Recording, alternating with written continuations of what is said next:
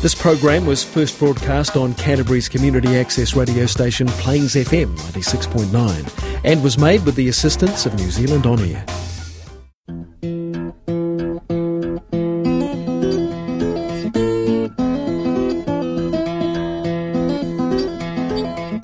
Welcome to Foundations, a weekly program brought to you by the Reformed Church of Christchurch.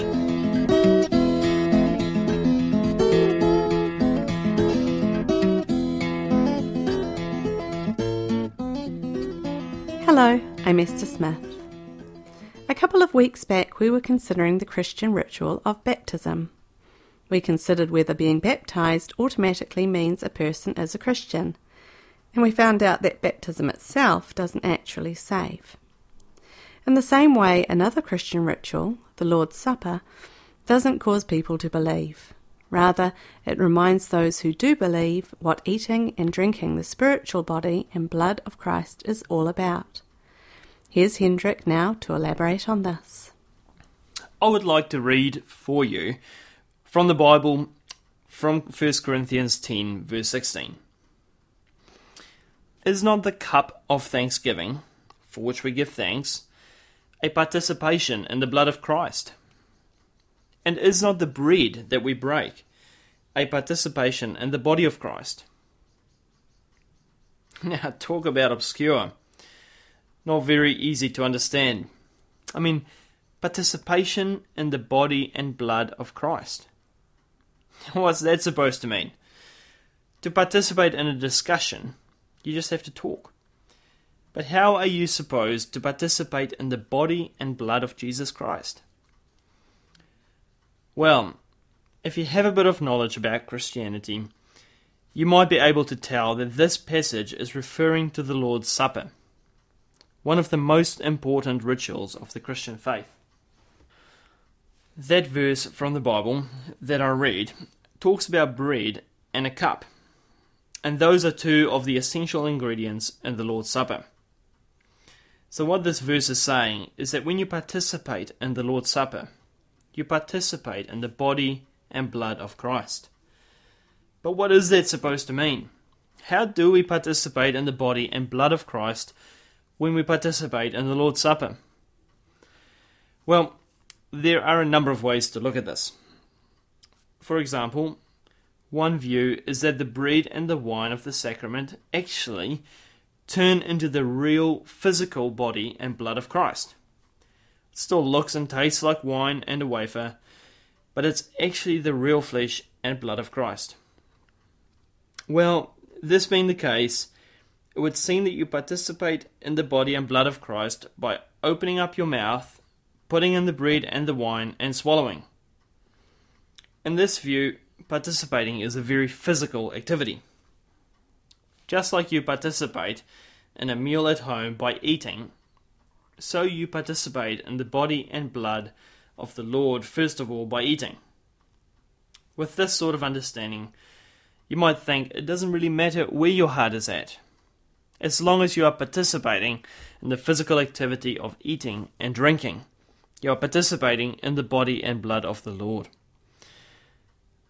But the thing is, when it comes to the Lord's Supper, the actual act of eating and drinking the bread and the wine is not in itself of first importance. What is really important is what you believe in your heart.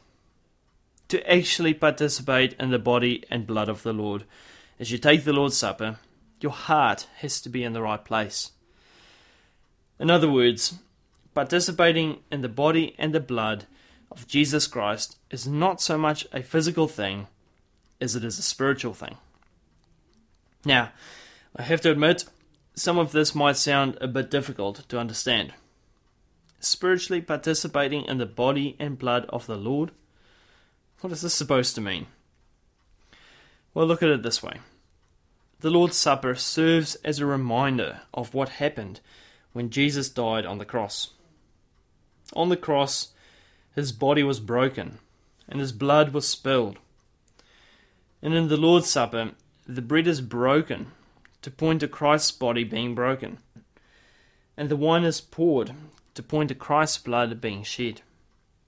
But now, ask yourself Why did Jesus have to die on the cross? Was it just another execution of a rabble rouser? Or even worse, the unjust killing of an innocent man? Well, Jesus was innocent, but the thing is, he died on the cross in order to take on himself the punishment that should have been inflicted on you and me. He died in order to be punished for sins. In other words, he died to pay for sins. And when we believe in him, when we say, Lord, forgive me, we can know that it was our sins he was dying to pay for. And we can then be said to be participating in his body and blood. His body was broken for me. His blood was shed for me. My sins are forgiven. My sins are paid for. So the thing is, when you eat the bread of the Lord's Supper and drink the wine, when you do this truly believing in Jesus, you can be reminded of what a wonderful thing it is that Jesus died for you. Now, of course, you don't have to actually participate in the Lord's Supper to know that your sins are paid for. But you see, the Lord's Supper is a sign showing the believer, teaching him that being forgiven by God is just as sure, just as real as eating bread and drinking wine is. At about the time of the evening meal, you're probably a bit hungry. You sit down for your meal. And when you see the food in front of you on your plate, you have a pretty good idea that if you put enough of that food into your stomach, then you won't be hungry anymore, right? Your hunger pains are going to be taken care of. Well, Jesus Christ takes care of our spiritual hunger pains. Just as surely as food takes care of our physical hunger pains. That's what the Lord's Supper teaches us. And you know something. The spiritual nourishment you can receive from God is even more of a sure thing than the physical nourishment you receive from food. You eat a chocolate bar or potato chips, and it's not a sure thing that you will be all that nourished. You eat one leaf of lettuce, and while you may get some nourishment from that, it won't do much for your hunger. And no matter what you eat, hunger will always return. But the nourishment you can receive from the spiritual body and blood of Christ, nourishing your soul, is more than enough to take care of all your guilt before God. It is enough to strengthen you in this life. It's enough to assure you of the promises of God. Mind you, don't get the idea that being a Christian means that you will never feel spiritual hunger. We all have our struggles and pains. There are times when the Lord may even seem to be far from us. This happens to the strongest Christian. But when God loves us, then He will see us through. And Jesus Christ will more than supply us with what we need to receive eternal life. This is one of the things that the Lord's Supper can teach you in a very visible way as you see and feel and touch the bread and the wine.